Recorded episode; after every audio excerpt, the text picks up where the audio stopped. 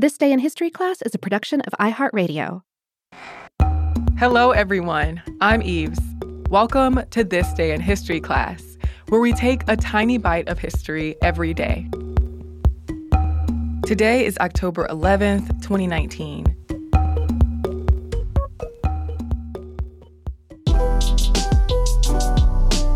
The day was October 11th, 1899.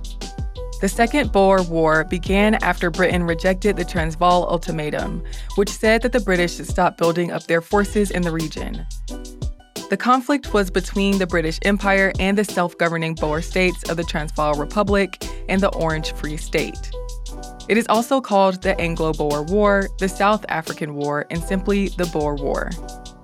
The word Boer means farmer in Dutch and Afrikaans. The Boers were South Africans of Dutch, German, or Huguenot descent, specifically those who colonized the Transvaal and the Orange Free State. Today, South Africans of European descent who speak Afrikaans are called Afrikaners. The Cape Colony was under Dutch rule for much of the 17th and 18th centuries. But in 1806, it became a British possession as a result of the Napoleonic Wars. The Boers, who had often been hostile and violent toward indigenous Africans and the colonial government, grew to oppose British rule. They were unhappy with Britain's liberal policies, especially its anti slavery ones. The Boers began an exodus into the southern African interior known as the Great Trek, displacing and killing many locals along the way. They soon founded the independent states that became known as the South African Republic, aka Transvaal, and the Orange Free State. The Boers chose to live rural agrarian lifestyles with a near subsistence economy.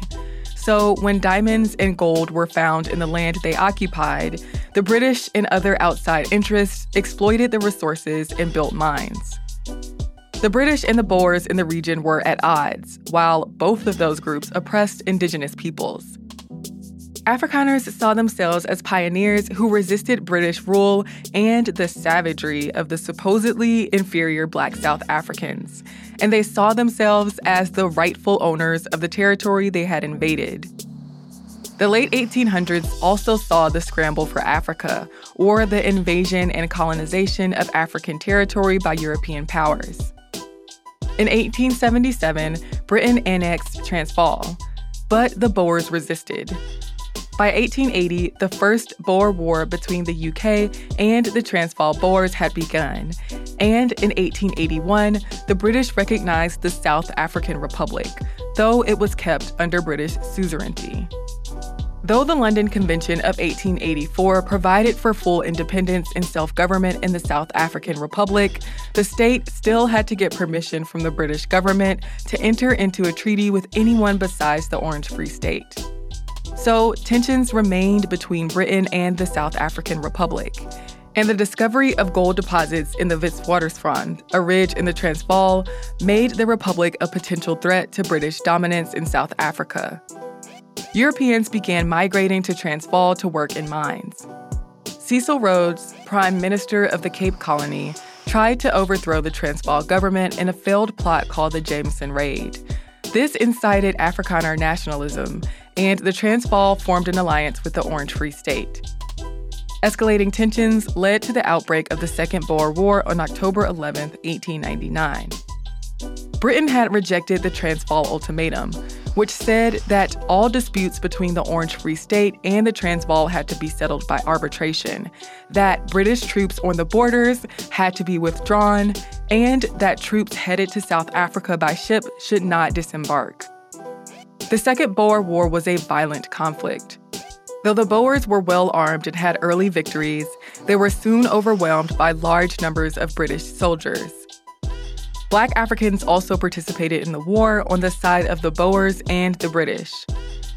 The British annexed the Orange Free State and the Transvaal in 1900.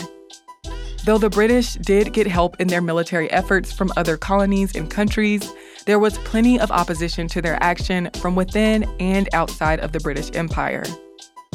As the Boers continued to fight as guerrillas, the British resisted them, destroyed civilian farms, and put their families into concentration camps.